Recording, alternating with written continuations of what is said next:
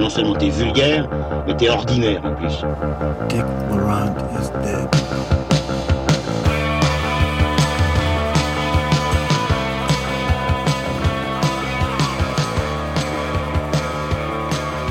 Chères auditrices et chers auditeurs cinéphiles, bonjour, bienvenue dans ce nouveau numéro de Transmission, le numéro 31. Transmission, c'est donc la table ronde cinéphile qui fait le grand écart, tel Jean-Claude Van Damme, entre la pop culture et le cinéma d'auteur. Euh, Aujourd'hui, on va parler avant l'été, donc... euh, après, il y aura sans doute un petit moment sans que vous nous retrouviez. On parlera aujourd'hui quand même de Toy Story 4 de Josh Cooley. On parlera aussi du, du Dain, le film de Quentin Dupieux. Et nous finirons avec euh, le film Dragged Across Concrete, euh, le film de S. Craig Zeller, euh, qui est sorti sur les écrans, sur les grands écrans belges, à contrario de la France, où le film est disponible en VOD et, et sortira bientôt sur support physique, parce que ça existe encore. À ma gauche, euh, un bel homme qui respire son t-shirt, euh, Julien Rambaud. Julien Rambaud, bonjour, comment vas-tu? Bonjour, ça va très bien et toi Olivier? Très bien, très bien. Euh, tu vas ouvrir aujourd'hui sur euh, Toy Story 4. Alors ça m'a éveillé une petite question pour toi. Je me demandais que quand tu étais un petit enfant, quel était ton jouet préféré? Quand j'étais un petit enfant, j'ai toujours quand même eu un penchant pour l'universel ballon rond. Même si je suis passé par la case Action Man, Playmobil, etc., le ballon a toujours remporté la, la mise. Et puis euh, nous avons ensuite Manuelas. Manuelas, comment vas-tu? Très bien, Olivier, et toi? Mais très bien, très bien. Tu vas ouvrir sur le Dain. Le Dain, c'est quand même l'histoire d'un mec amoureux de son blouson. Donc C'est tout moi, ça. Ouais. Quel fut ton vêtement préféré de toute ta vie? Le, le vêtement que tu chérissais euh, quand tu étais au lycée, que tu pensais qu'il allait faire tomber toutes les nénettes? Euh, le vieil impair que je portais à la sortie de l'école. À notre droite, euh, le jeune Lucien Alflands qui, euh, malgré sa voix si grave, n'a pas 45 ans comme certains auditeurs l'ont cru. Lucien, comment vas-tu? Bah, malgré cette ambiance euh, caniculaire digne du premier film de, de Lumet, euh, ça va fort bien. Comme tu es cinéphile directement avec cette référence à Sidney Lumet, et c'est toi qui vas parler de Drag the Cross Concrete, alors quel est ton buddy movie préféré? Il y en a plein hein, pour faire plaisir à Manu, je veux dire The Last Boy Scout. Ok, très bien. Sur ces entrefaites, euh, et sans plus attendre, puisqu'on n'a rien prévu pour l'intro, alors on va parler tout de suite de Toy Story 4, le film de Josh Cooley. Woody, we have a situation. I am not a toy. I was made for soup, salad, maybe chili, and then the trash. Buzz, we've got to get Forky. Affirmative. Am I alive? You're Bonnie's toy. You are going to help create happy memories that will last for the rest of her life.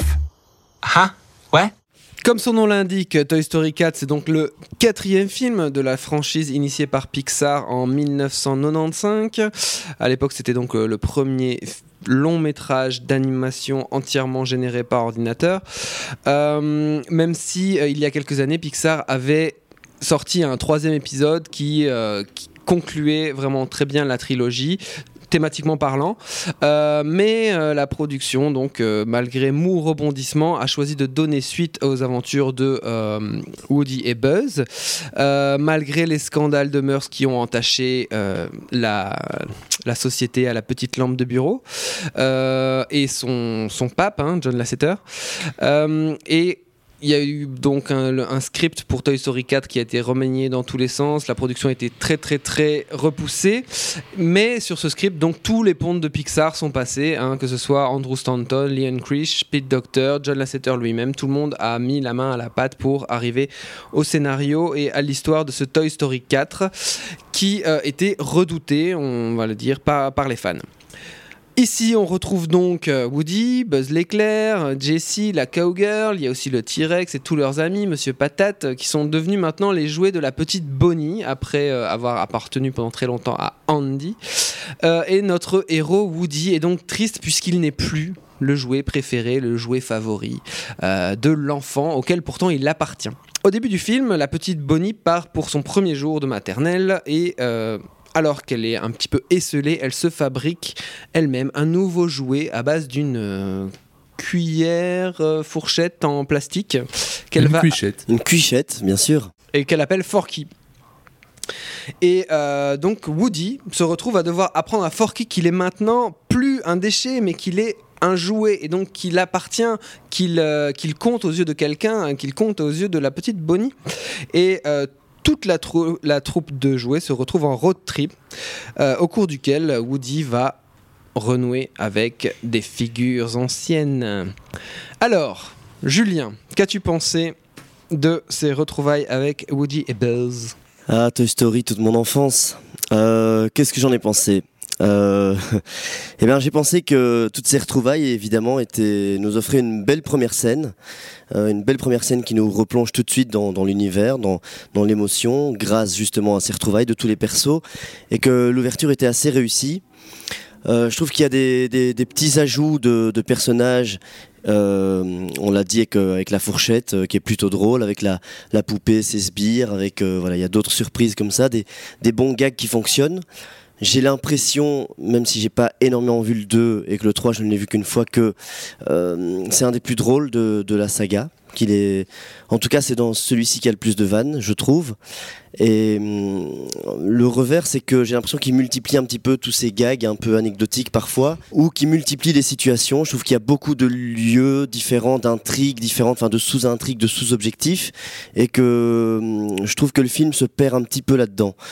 Euh, je crois que je suis déçu, comme certains fans, euh, de, la relation qui manque un peu avec Buzz l'éclair. Je trouve qu'il est fort effacé.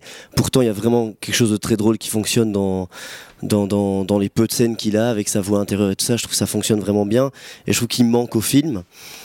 Et du coup, je- j'en ressors surtout avec un sentiment qui est que, en fait, tous les discours qu'on entend dans le film, euh, la relation du jouet à l'enfant, la peur de l'abandon, le fait de grandir, etc., tout ça a déjà été traité et de meilleure manière, je trouve, dans le 3, avec cette fin magistrale du, du, troisième opus. Et du coup, il y a un petit parfum ouais, de film inutile ou de trop, à mon sens, euh, même s'il est sympathique. Je trouve qu'ils auraient pu s'en passer. Et en même temps, est-ce que voilà, c'est toujours, euh, c'est toujours un, un- chouette univers et un chouette moment de retrouvailles. Voilà. Si le film peut paraître inutile dans la continuité des, des- des trois autres, parce que comme tu le dis, à la fin du 3, il y avait, il y avait une belle conclusion. Ce qui est le, le plus décevant, même si on, on y reviendra, j'aime- bien le film, mais euh, c'est que je pense que pour, selon moi, le 2 était mieux que le 1 et le 3 mieux que le 2. Donc il y avait, il y avait vraiment une, une- une qualité ascendante euh, au, au fil de la trilogie. Et ici, on, on redescend un peu d'un cran pour, euh, entre autres, certaines raisons qu'a qu'a donné Julien. Ouais, on avait presque envie de rester là-dessus, en fait, finalement. Sur le 3. Sur le 3, ouais. Oui, donc euh, moi, euh, comme réaction à chaud, puisque en effet, on sort tout juste du film avec Manu euh, par cette température caniculaire, je dirais que directement, on retrouve tout ce qui va bien chez Pixar, donc la science d'écriture, le savoir-faire, indéniable, la, la beauté de, de Beauté plastique technique, plastique, de- des éclairages, l'attention portée à l'écriture du personnage principal et de son évolution, son, son évolution, comment on va dire, émotionnelle. Euh, mais euh, je trouve que cette fois quand même, on sent que le sillon commence un peu à se tarir et je trouve qu'on commence à, trouver un peu toujours les mêmes recettes qui font que euh, finalement l'émotion peine, peine à poindre, en tout cas chez moi. L'émotion, moi, elle va naître euh, dans un moment avec le personnage donc, de, la, de la poupée qu'il retrouve dans le magasin, magasin d'antiquité qui s'appelle euh, Gabi Gabi avec cette voix défectueuse. Je trouve que c'est un chouette, euh, c'est un chouette nouveau personnage qui a un nouveau conflit, qui est cette, ce, jouet qui n'a jamais appartenu à, personne et qui cherche à appartenir à quelqu'un. Et je trouve qu'elle a un bel arc narratif. Et quand ce- le, le conflit de ce personnage-là est résolu, là pointe chez moi l'émotion, alors que c'est vraiment un personnage secondaire. C'est un personnage qui fait apparaître des- certains codes du cinéma d'horreur aussi au début du film, euh, et qui, Oui, est- qui est oui, super mais intéressant. justement, c'est ce qui a été un peu vendu dans la bande-annonce, où on pouvait s'attendre à un registre plus horrifique dans, dans cette, euh, dans cette sphère-là. Et en fait, ça va jamais très loin parce qu'il y a une empathie quand même qui est portée vers ce, vers ce personnage de, de poupée défectueuse. Donc euh, moi, ce que je trouve, euh, je suis pas forcément d'accord en disant que c'est le film euh, de trop sur, sur la saga. Je pense qu'on a beaucoup plus eu le cas sur euh, une suite de, du monde de Nemo ou de d'autres films un qu'ont fait Pixar. Euh, là, c'est peut-être il y a une il y a une intensité moins forte effectivement, mais elle était allée, je pense, très très loin dans, dans le 3 avec euh, la scène du, on va dire, du broyeur ou du de, De la fournaise. de la, de la scène de la fournaise qui, qui, qui allait vraiment très très loin. euh. Surtout dans l'acceptation de, ce- de leur propre finitude à ce moment-là, c'était incroyable. Voilà, après, moi je trouve qu'il y a quand même quelque chose d'assez, d'assez beau qui est travaillé tout le long du film, cette idée de, de voix intérieure du personnage. euh, Puis peut-être cette idée qu'en fait on a, on a grandi euh, tous euh, avec euh, cette euh, saga euh, Pixar euh, qui, est euh, permet de prendre un peu le pouls de, ce qu'est, ce qu'est Pixar euh, au, fil des, au fil des années. Et c'est peut-être la première fois où j'ai eu cette- ce sentiment en fait que bah, les, ces joueurs avaient grandi un peu comme nous et tout le discours qu'ils ont vis-à-vis des enfants, c'est quasiment un discours de parents sur ce, lâcher prise, sur ce, ce- cet abandon qui, qui, de- qui doit, qui doit avoir lieu. Et je trouvais assez beau cette, cette évolution qu'il y avait au sein de ces personnages-là, que j'ai assez ressenti dans, dans, dans Toy Story 4. hein. Ouais, Oui, je suis d'accord on- avec ça. Quand, pardon, mais quand, quand on dit, euh, je fais juste une. Quand on dit que c'est le film de trop, on fait, quand même la fine bouche parce que Pixar arrive quand même, euh, comme le disait Oli, euh, à jongler avec, euh, avec la grammaire cinématographique vraiment avec brio. C'est quand même, c'est quand même plutôt un, vraiment un bon film. C'est juste que dans, Oui, mais moi j'ai commencé par les qualités. Je, suis d'accord que ce soit un bon film, on est tous d'accord là-dessus, je pense. Et pour rebondir sur ce que disait Manu, c'était oui, je suis d'accord avec le, discours plus adulte, etc. Et je trouve que que l'émotion de la, de la dernière scène fonctionne vraiment bien sur la prise d'indépendance, le besoin de s'émanciper, etc. Enfin, je trouve que le, le, le, ch- le choix du discours, les mots qui sont posés, la manière de, rendre ça aux spectateurs. Pour les enfants, si je me mets à leur place, je me dis que c'est quand même assez fort de, découvrir ça et je trouve que la, fin euh, résonne vraiment bien. Ouais, est-ce qu'il n'y a pas un problème avec cette fin, un problème thématique par rapport au personnage de Woody qui justement, euh, ça... Woody est un jouet. Il a toujours été un jouet et c'est ça qui le rend euh, et donc qui construit son rapport toujours par rapport à Andy et c'est ça qui faisait la force euh, aussi de, de tout l'arc euh, qui soutenait la première, tril- la première trilogie. Je Euh, commence comme si c'était Star Wars. Elle est surprenante, quoi. Mais ici, euh, il y, a, il y a totalement une prise d'indépendance. c'est l'accomplissement de tout ce que raconte le film. Oui, mais ce qui déjà- veux dire, ce qui est moi j'ai l'impression que c'est un la- tout petit peu quoi. antinomique euh, ce qui se passe à la fin du film par rapport au. Par rapport aux trois autres, Ouais. C'est un personnage qui change et c'est tant mieux. Oui, mais en même temps, euh, tu vois, Woody c'est un jouet, il peut pas euh, vraiment. euh, Enfin, il, il- il apprend des choses, mais il se construit toujours en rapport avec quelqu'un d'autre qui est euh, le- le- le- le- l'enfant qui l'utilise. C'est vrai que son discours a toujours été basé sur la fidélité, enfin pas l'asservissement, ce serait trop fort, mais le rapport à avoir quelqu'un qui l'accompagne et de Bah, l'aider D'ailleurs, au c'est mieux. c'est le cas au début du film. Oui, c'est oui. juste qu'il évolue. C'est pour ça qu'elle est surprenante, mais est-ce que c'est mal Mais juste et surprenante, mais moi je trouve aussi, eh ben, elle résonne aussi d'une certaine façon avec ce qu'est Pixar aujourd'hui, cette notion d'émancipation, avec toute la crise qu'a traversé Pixar, et cette idée aussi qu'il faut sortir peut-être de, de, cette dynamique-là, quoi, et que c'est là qu'ils vont, qu'ils vont peut-être se retrouver. En ce sens-là, moi, je, ça me gêne pas cette évolution du, du personnage, et en plus je trouve qu'elle est introduite dès le début avec le l'enfant qui construit lui-même son propre jouet, quoi avec cette, et cette idée-là où tout d'un coup il a même plus le rôle du jouet, mais il a le rôle du passeur en fait. On la sent venir même dans certains. euh, Il y, a, un- plan au début du film où on, voit dans le regard de, Woody qu'il y a un déclic qui se passe à ce niveau-là et qu'il le refuse au début parce qu'il il s'arrête sur sa condition de jouet, comme tu dis. Mais, tout le film ne, fait qu'aller vers cette évolution qui donne, cette fin que tu trouves euh, éventuellement surprenante, mais qui, moi, ne me choque pas du tout, qui me semble euh, logique. C'était juste histoire de vous lancer un peu sur autre chose. hein. Logique et mature. C'est surtout que tu n'as, tu, tu n'as plus d'âme Tu es un jouet. Euh, après, je trouve ça en effet dommage que le personnage de Buzz soit relégué au, au second rang ici clairement et qu'il devienne juste un sidekick.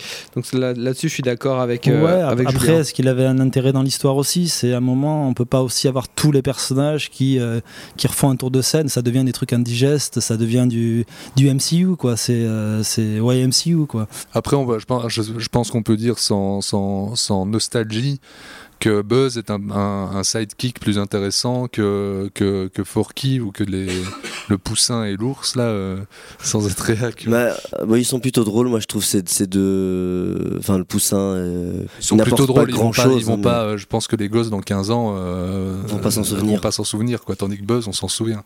C'est sûr. Je suis assez d'accord avec ça. Et je propose que nous concluions là-dessus et qu'on parle tout de suite du Dain, le film de Quentin Dupieux. Vous parlez de mon blouson Pourquoi on parlerait de ton blouson Je- enfin, je vois, vous voyez bien que c'est pas un, un vêtement banal.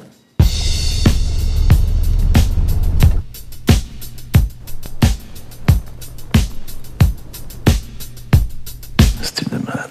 Et nous enchaînons donc avec euh, Le Dain, le film de Quentin Dupieux que Lucien n'a pas vu. Donc Lucien va devenir euh, maître loyal à ma place et je lui donne actuellement mes notes. Allez Lucien. Oh oh C'est impossible à faire. Mais si, allez, vas-y. Euh, Le Dain de Quentin Dupieux. Quentin Dupieux devient auteur-réalisateur de longs métrages dès le début des années zéro avec des œuvres comme Non-Film ou Steak en 2007. Progressivement, il acquiert un statut de réalisateur iconoclaste, flirtant toujours avec une forme d'absurdité. Petit à petit, des figures importantes du cinéma français intègrent son univers, comme Alain Chaban en réalité en 2014, et aujourd'hui Jean, Du- Jean Dujardin et la copine de Julien, Adèle Haenel, dans Le Dain. C'est ce film qui l'inscrit définitivement au rang des auteurs français à suivre, puisqu'il l'a ouvert la quinzaine des réalisateurs à Cannes en mai dernier. Alors, euh, le pitch du film, euh, bon. Alors, largué par sa femme, Georges, incarné par Jean Dujardin, en a marre de sa veste et la jette aux toilettes d'une station-service. Alors qu'il roule dans une campagne française, il, s'arrête chez un vieux monsieur qui lui vend à prix d'or un blouson 100% daim. Un accessoire qui donne à Georges un style de malade. Il s'installe alors dans une chambre d'hôtel où il va vivre une folle passion avec son blouson, une passion qui le poussera jusqu'à la folie et dans laquelle il entraînera Denise, serveuse à la buvette du village, Denise étant Adèle Haenel. Bravo Ouh Bravo Il y a Lucien qui imite aussi bien Olivier que Jean Dujardin imite Quentin Dupieux. Et c'est donc Manu qui commence sur le film de Quentin Dupieux. Manu, euh, qu'as-tu pensé de ce film? C'est juste pas ma cam. C'est le côté méta des films de Dupieux, cet univers absurde, euh, saupoudré de, de high concept, improbable et accrocheur. Même si j'ai rarement le temps de m'y ennuyer, je trouve que ça dépasse rarement son, son pitch de base et ça a une tendance à se conclure sur une pirouette finale, souvent un peu trop facile à mon goût et qui est pas loin du retournement de veste. T'as peut-être mal résumé le, le pitch parce que tu lisais les notes d'Olivier euh, Lucien, mais le pitch de base tel qu'il est vendu par, euh, par Dupieux lui-même en promo, c'est Un Georges, homme et 40 sa ans, et son blouson 100% d'un ont un projet. Bah, le petit souci du film, c'est que le, dans ce projet Bédine Dupieux, là, c'est que le fameux projet de Georges et son blouson, bah, il intervient qu'au bout d'une demi-heure du film. Et alors que le film dure 1h17, soit presque la moitié du film. Et euh, pour moi, il y a un peu eu un aveu d'échec de, déjà du film à ce moment-là, puisque euh, Dupuis est obligé de placer pour dynamiser son film en intro, du film une scène où des jeunes sont en train de se débarrasser d'un blouson, de leur blouson en jurant de ne plus les porter dans une voiture pendant qu'on entend Jean Dujardin hors champ. Une scène qu'on va revoir après le point de bascule justement du personnage de Jean Dujardin au sein du film. Donc déjà, il y a une, manière, à mon sens, de fonctionner par une une accumulation de scènes qui n'aboutissent pas à, grand chose au final et qui peinent à, créer une dramaturgie. Et, euh, et en plus, l'aspect obsessionnel du personnage euh, vis-à-vis de son, son blouson, je trouve que ça, ça prend jamais corps avec le récit. C'est sans cesse parasité par cette volonté de, de- mise à distance que Quentin Dupieux installe avec cette volonté de toujours faire de jouer sur le contrepoint de fabriquer de l'absurde à tout prix c'est quelquefois efficace dans l'instant mais ça peine à construire quelque chose dans la durée et euh, c'est plus proche de la durée d'un one man show que d'un d'un film de cinéma à mon sens C'est le cas souvent des films de, de Dupieux. hein. Qu'est-ce que t'en penses, Oli? Moi, je vais être un peu moins dur que Manu, je pense. Euh, Quentin Dupieux fait des films concept. Bon, bah, on le sait, voilà, c'est comme ça la plupart du temps. euh, et souvent, très souvent, même l'argument euh, euh, tient en une ligne et s'épuise très très vite. Ici, bon, voilà, c'est un mec qui tombe amoureux de son blouson. Euh, c'est souvent le syndrome de la plaisanterie trop longue. hein, euh. Ici, je trouve qu'on tombe là-dedans, clairement. Mais, ça, mais il réussit presque à tenir, je trouve. Il réussit presque à tenir le truc parce que justement le, film dans le film, on va dire, euh, qui arrive, comme tu disais, au bout d'une demi-heure, je trouve que ça relance suffisamment bien le film, suffisamment d'intérêt chez moi euh, pour, euh, pour que je pour éveiller un petit deuxième souffle. Après, mais, mais c'est très artificiel Ah oui, oui, c'est complètement artificiel. Bah, de toute façon, dans, dans ce, fi- ce film est clairement, de toute façon, euh, artificiel. Rien n'est réel dans ce film. Je trouvais qu'il y avait un traitement euh, de, euh, des extérieurs et de, de cette petite euh, petit hôtel de campagne, etc., qui pouvait légèrement parfois faire penser au, au calvaire de Fabrice Duet. Même Ouais, si on- avec une photo qui ressemble plutôt à du France 3 Région que, que, du, que du, du Benoît Déby ou du Manuel Dacos. C'est Ouais. quand même extrêmement laid. Ça aussi, c'est souvent le cas chez Dupieux. C'est t'as- t'as- Oui, t'as mais il y a une volonté sous de- prétexte qu'il s'est fait connaître avec cette euh, trilogie DV, t'as l'impression qu'il s'est qu'elle est accolée à son style et je trouve t'as donc t'as- tu te retrouves avec une photo complètement plate tout du long et voilà ben oui il cumule les postes de chef op mon- monteur euh, euh, orchestrateur scénariste etc ben ça fait peut-être un peu trop pour le même Mais je suis d'accord, Ouais, moi, mais en même j'avais temps, il une- revendique son cinéma comme ça. Mais ouais, j'avais vraiment, vu une interview de Dupieux qui disait qu'on n'était pas réalisateur, n'était pas cinéaste tant qu'on mettait pas euh, les mains dans le cambouis et qu'on touchait pas à tous les Ouais. postes. Donc, ce que Et, ça et- donne. et il bâtit vraiment chaque film comme si c'était son premier et comme si il, est- il- en fait il se veut cinéaste autodidacte avec tout ce que ça comporte du coup dans ce que tu décris mais c'est une volonté qu'il a en tout cas je pense que c'est aussi un- une une manière de pause, vendre là, quand même, c'est un une peu, manière aussi de vendre oui. ses de vendre ses films et je pense que ça tient aussi un peu de la pause Voilà, euh, moi ce genre de film concept, ça, ça peut très très vite m'énerver. Euh, je trouve qu'il y, a, euh, y a souvent un, un problème de foutage de gueule parce que le film se, se prend pour plus intelligent, pète plus haut que son cul. Ici, je trouve que c'est pas, c'est pas trop. Enfin, c'est pas trop le cas, c'est une récréation, c'est comme un sketch étiré euh, qui parle un tout petit peu euh, de la vacuité de l'existence une fois que, que l'être aimé est parti. Surtout si on a un boulot de merde. On ne connaît pas le boulot de Georges, mais on s'imagine qu'il est genre VRP ou un truc comme ça. Enfin bon, c'est vraiment très ténu dans le film, mais il y a un tout petit peu un, un- un discours là-dessus. Et une dédicace à tous les VRP qui nous écoutent. Il y a deux trucs qui font que je m'énerve, que le film ne m'énerve pas.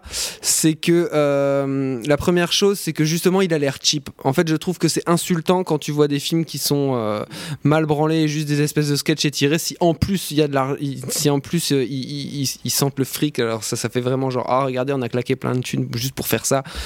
Là, comme le film est hyper cheap, euh, ça va. un peu comme Et- chez Gavras Ouais, peut-être plus. En tout cas, le film de Gavras m'a plus énervé que celui-là. Et, euh, Ouais, remue pas euh, des mauvais souvenirs comme ça. et l'autre chose, c'est c'est euh, Jean Dujardin. Je trouve que Jean Dujardin tient vraiment bien une note entre le guignol et le pathétique. Euh, et que et à la fin, dans cette, dans cette fin qui est complètement mal branlée avec un Deus Ex Machina à la con, enfin tout ce que tu veux, mais euh, je, je trouve qu'il a un côté, euh, il a un côté pathétique qui le rend presque touchant. Et en fait, dans le, dans les scènes où il va, euh, il va soutirer de l'argent à Adèle Haenel, je suis presque gêné pour lui en fait. Donc je, je trouve qu'il est, je trouve qu'il est assez bon. Ah, Vraiment, mais il est, Jean il est très juste. De toute façon, une des qualités de Dupieux est quand même sa direction d'acteur, euh, à mon sens. Et du Jardin bah, le prouve une fois, encore une fois. C'est que c'est euh, quand il est bien utilisé, c'est un, un- un très bon acteur, voire un très grand acteur. Quoi. Ouais, c'est clair que c'est un- une des qualités du film, c'est qu'il est très très bien. Mais après, voilà, je trouve que le film se repose un petit peu sur, sur son numéro d'acteur et qu'il va pas beaucoup chercher plus loin. J'ai aimé, enfin, j'ai plutôt aimé certains films de Dupieux, mais je trouve que ça fait un moment qui, qui se perd justement dans ce dont vous parlez, dans, dans son système ou qui s'enferme dans un système et que tout repose sur des vannes et des concepts alors que il pourrait raconter beaucoup de choses avec le film, le rapport à l'objet, la mégalomanie, le, etc. Et effectivement, bon, toi tu dis pendant 30 minutes, moi je trouve que pendant 45 minutes, il se passe vraiment pas grand chose, qu'il en fait une vaste blague et qu'en fait c'est- problématique parce que la fin apporte, je trouve, un peu plus de cynisme et un peu plus de, voilà, ça s'emballe un peu plus. Il assume son côté, euh, son côté absurde, mais qu'avant ça c'est du décalé pour du décalé, c'est extrêmement prudent, je trouve, parce qu'il se vend quand même euh, enfin, moi j'ai dit qu'il se, vantait comme, euh, qu'il se vendait en tout cas comme euh, autodidacte, mais c'est euh, et comme absurde, mais en même temps c'est pas très radical. C'est, je trouve que c'est un absurde sage et, mou. Et voilà. Après, bon, euh, je suis d'accord avec Olivier. Il y a des, répliques qui fonctionnent. Il y a, des moments drôles. Il y a des moments où voilà, mais globalement, moi je ressors avec un, ennui alors que le film ne fait qu'une heure quinze. Donc je me suis dit, tiens, on peut s'ennuyer même si c'est un film court. Et voilà, je voudrais juste finir en disant que depuis Au Poste, de son précédent, j'ai un sentiment que c'est un cinéaste qui veut pas se faire mal, qui veut se rester dans, du coton, un peu fainéant, un peu bâclé, alors que euh, ça fait dix ans qu'on peut trouver qu'il y a au moins euh, un univers intéressant ou au moins quelque chose à, développer là-dessus, mais il reste sur ses premières idées, je trouve. Très bien, eh bien, euh, on va s'arrêter là-dessus sur Le Dain, le film de Quentin Dupieux, et on passe tout de suite au film Drag the Cross Concrete de S. Craig Zeller. Single red ant could have eaten it faster. Who the hell are those guys? There's a lot of imbeciles out there. Things are getting weird. We're heading into new territory.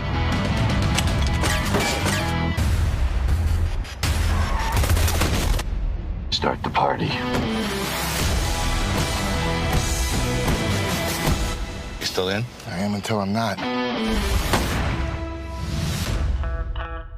Sorti en salle en Belgique, mais directement en support ou sur plateforme numérique en France, Drag the Cross Concrete, soit traîner sur le bitume.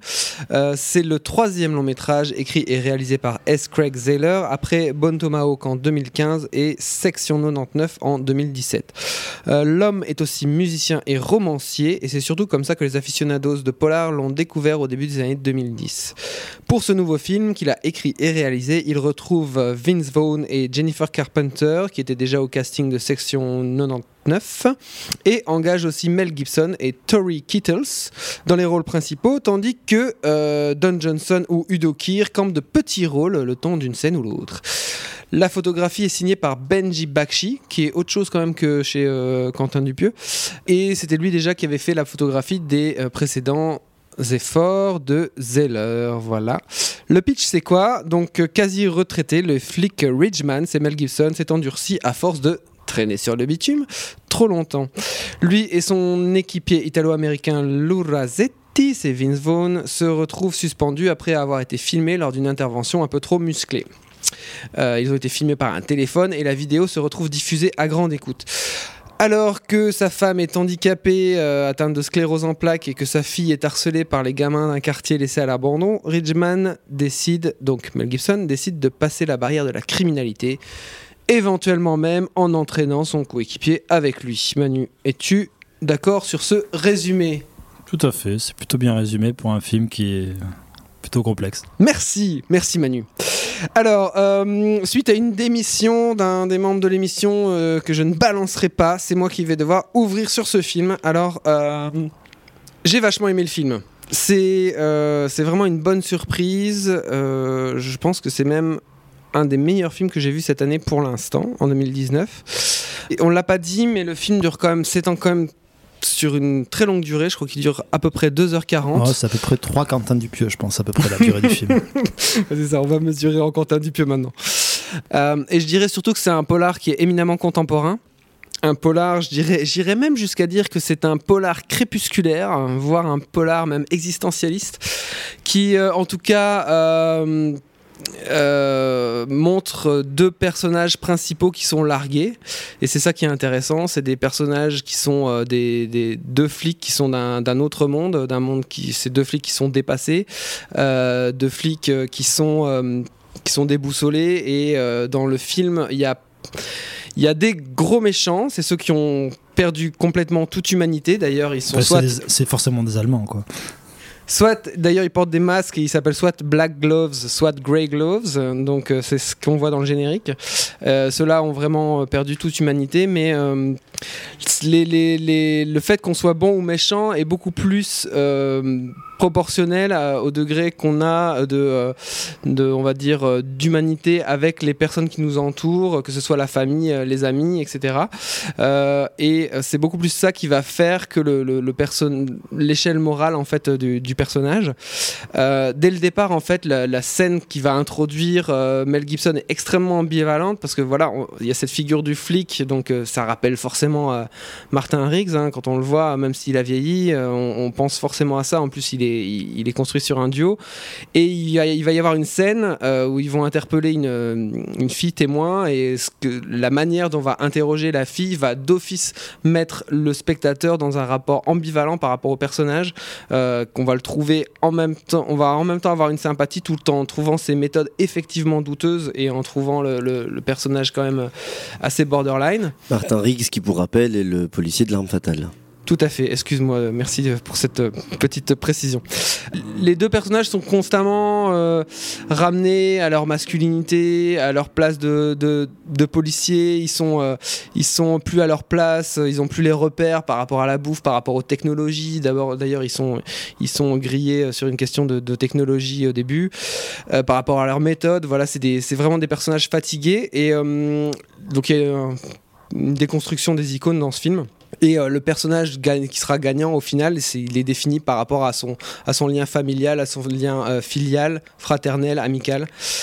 Et je trouve que sur ce que le film raconte au fond, euh, on n'est pas très loin euh, d'un film que certains d'entre nous ont défendu ici, même à ce micro, qui était A Beautiful Day. Je pense que sur ce que le film raconte au fond, euh, on est assez proche en fait. Et je pense que les, films peuvent être assez, assez comparables sur ce point-là, même si au niveau du style, c'est pas du tout la même chose. Ici, on est sur un film qui s'étend, qui joue sur la durée. On a une, une scène de planque.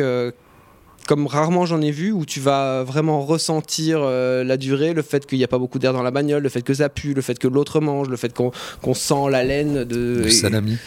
du sal- le salami, etc. Et, et donc voilà, je trouve ça assez bien géré. Et d'une manière générale, sur le film, ça sera la dernière chose, puis après je passe la parole parce que ça fait un bon moment que je parle. Euh, je trouve qu'il y a un rapport au temps dans le film qui est très intéressant. La deuxième partie du film est construite sur, on va dire, une scène d'action principale. Donc c'est quand même une, une grosse heure de film, mais euh, ça va pas être une scène d'action qui va qui, qui va être euh, euh, Montée en crescendo. montée en C'est une film, une scène, une scène d'action qui va être étirée et dont chaque geste va être presque décomposé et réfléchi et pensé.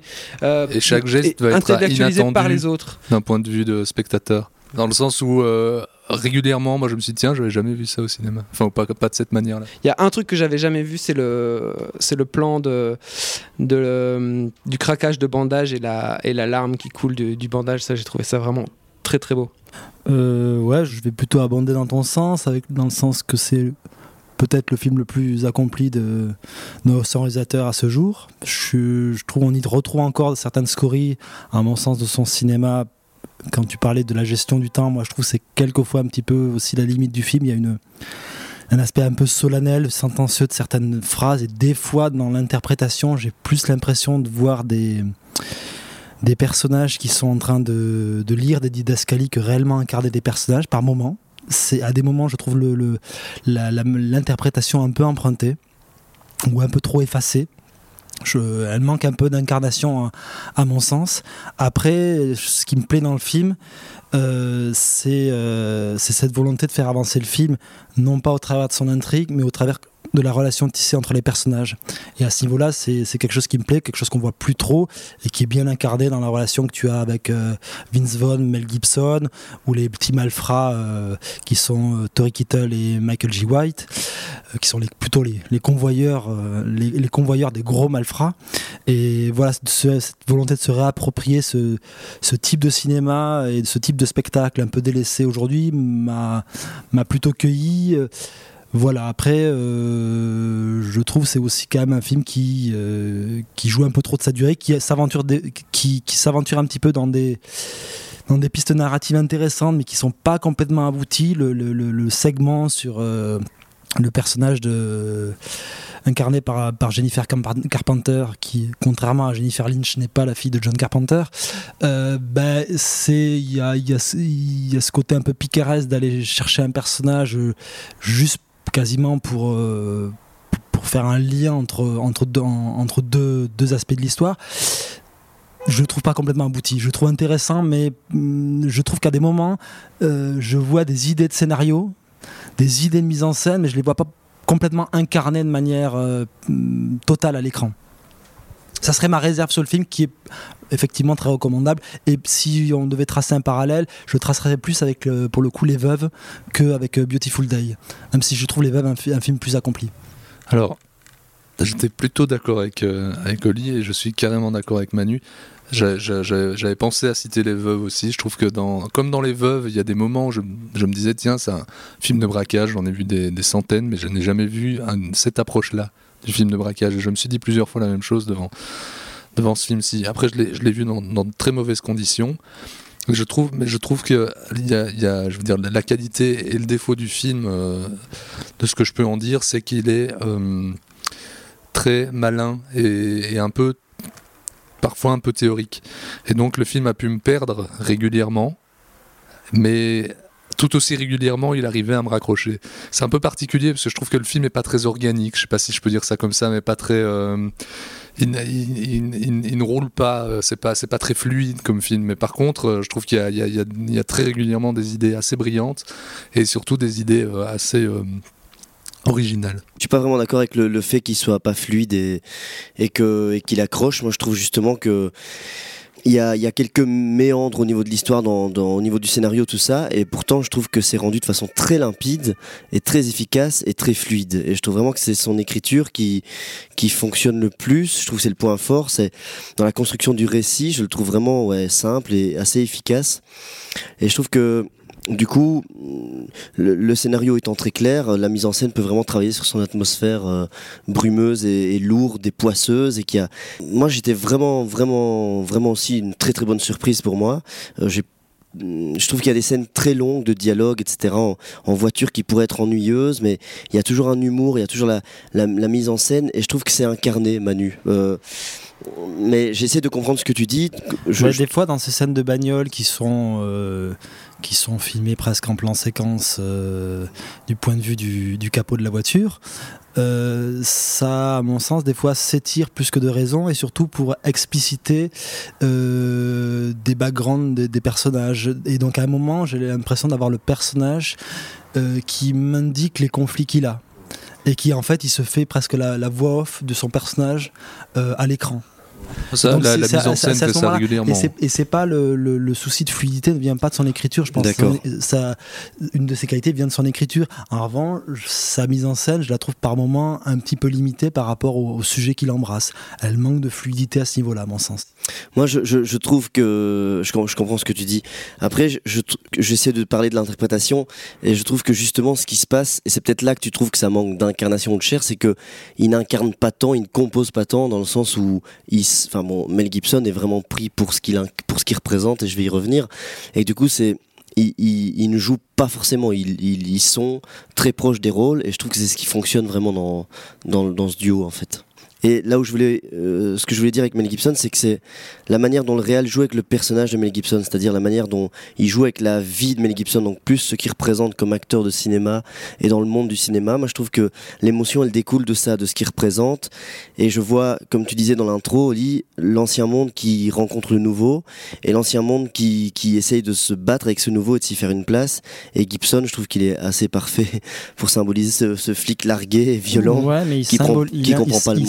Ça, mais il n'y a pas cette incarnation que j'avais, euh, que j'ai dans les grands rôles de, Mel Gibson.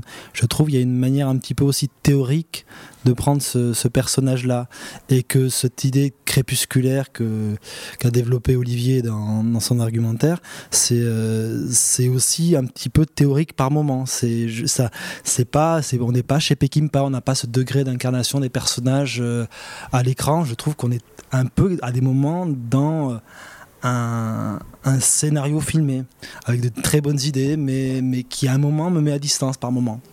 C'est paradoxal, je vais peut-être peut-être un peu me répéter, mais ce, qui est- ce que je trouve vraiment paradoxal, c'est que ce, ce côté théorique peut euh, faire décrocher, peut mettre à distance, et à la fois, il y a quelque chose de fascinant dans, dans, dans, dans, dans, dans ce- dans cette théorie qu'il développe. fond. Je, non, mais je, je pensais qu'effectivement, c'est quand même un rythme très lent et la manière dont il a de, tenir euh, cette âpreté, ce, truc, je trouve ça très fort. Et, et Mel Gibson n'est pas celui d'il y a 20 ans, ça c'est sûr, mais. Enfin, je sais pas, j'ai l'impression qu'il épouse sa fatigue, son âge, etc. et que ça fonctionne. Mais bon, après, hein, on n'est pas d'accord et c'est pas, pas très grave. hein, mais... Non, vous n'êtes pas vraiment pas d'accord. Par contre, moi, je suis pas d'accord avec toi sur la scène euh, avec euh, Jennifer Carpenter, qui est cette espèce de sortie du récit. Je, trouve que cette scène euh, va impacter très fort en fait euh, toute la lecture que tu, que tu vas avoir du film quoi.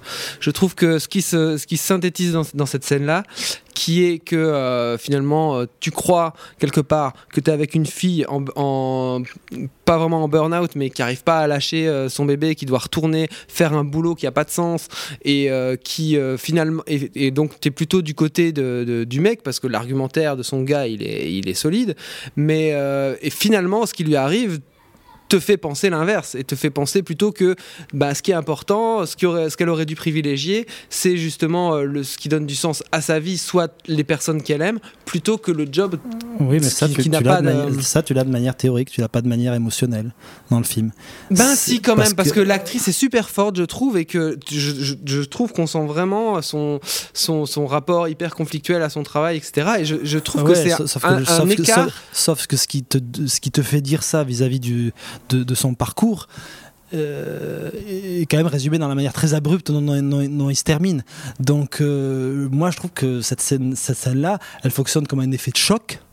Mais elle n'a pas une résonance émotionnelle dans, le film parce que ce personnage-là, j'ai pas eu assez de temps malgré tout pour m'attacher parce qu'il il a beau avoir développé cette, étiré cette scène-là euh, des, adieux à la porte avec son compagnon, euh, c'est un personnage que tu prends en cours euh, du, récit qui va disparaître dix minutes plus tard. Et c'est un peu pour moi un moment, un aspect un peu théorique du film que j'ai. Moi, c'est en ça que je parlais de- pardon, c'est en ça que je parlais de d'écriture minimale où je trouve qu'avec peu de choses et effectivement pas beaucoup de temps d'image pour son personnage, on arrive à, à avoir tout, tout le concret de sa situation. après je parlais de limite au niveau de la mise en scène justement c'est plutôt dans ces, euh, dans ces longues scènes de voiture, euh, il y, a des- il y a un découpage qui me semble parfois visible en fait. Je trouve que parfois euh, il y, a- il y a des axes, de, des, des, des, des raccords qui sont pas, qui sont pas élégants. Je trouve qu'il y, a- il y a quelque chose qui est pas organique dans, cette, dans, dans, dans la, la mise en scène et le découpage de ces scènes de, de voiture parfois. C'est le, danger quand on veut, quand on veut mettre en avant la, la- la temporalité du film comme ça. C'est Oui, mais- de rendre visibles certaines choses qui normalement ne le sont pas au cinéma. Oui, voilà, mais ce qu'il y a, c'est que si jamais tu avais eu euh, un, un metteur en scène plus aguerri, euh, il aurait sans doute euh, peut-être essayé de, de jouer le plan séquence, mais ça, c'est super dur parce que ça, ça te demande de l'écriture, la direction d'acteur, le, le tempo, la mise en scène. Enfin, c'est- plus compliqué. Ici, il, dé- il découpe et quelquefois, ça, ça, ça met un peu à distance, je trouve. Absolument.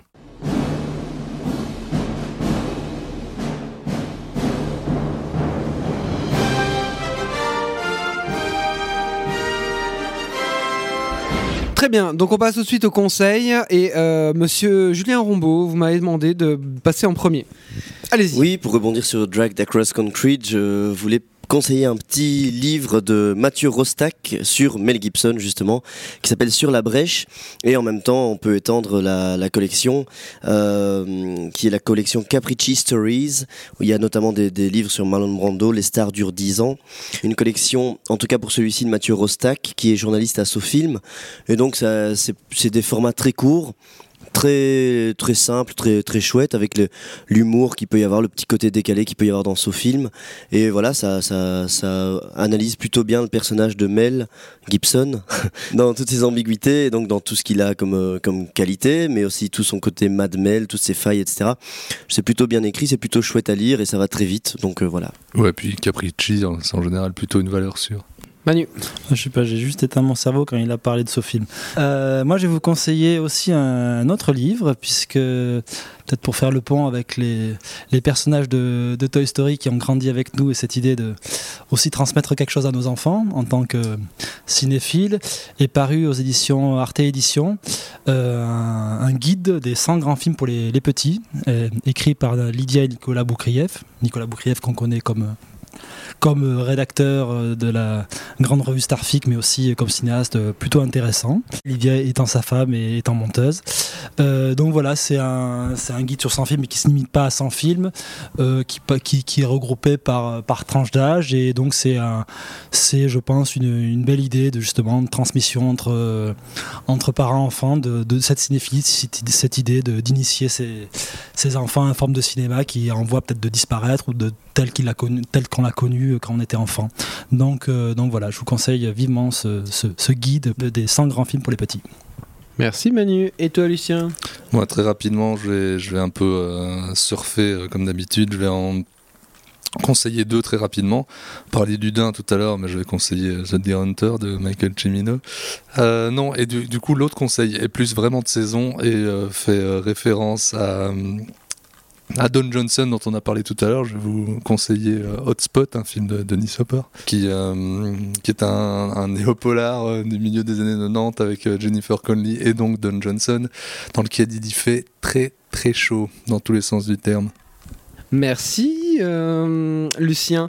Et moi, du coup, euh, ben, beaucoup plus froid. Euh, je vais vous, j'en parlais tout à l'heure parce que j'y ai pensé en regardant le Dain dans cette espèce d'ambiance de d'hôtel miteux du fin fond de la province. Ici, je vous invite plutôt d'aller aller au fin fond des, Ardennes ou des Fagnes en Belgique pour aller dans le petit hôtel tenu par Jackie Berroyer dans le calvaire de Fabrice Duet, qui est un film franchement nettement plus intéressant que le Dain et qui arrive vraiment en tout cas à à cultiver une espèce d'atmosphère poisseuse, euh, comment dire, euh, humide, comme ça. Vous, avez l'impression d'être dans une chambre d'hôtel trop humide avec le, papier peint qui se décolle un peu comme ça.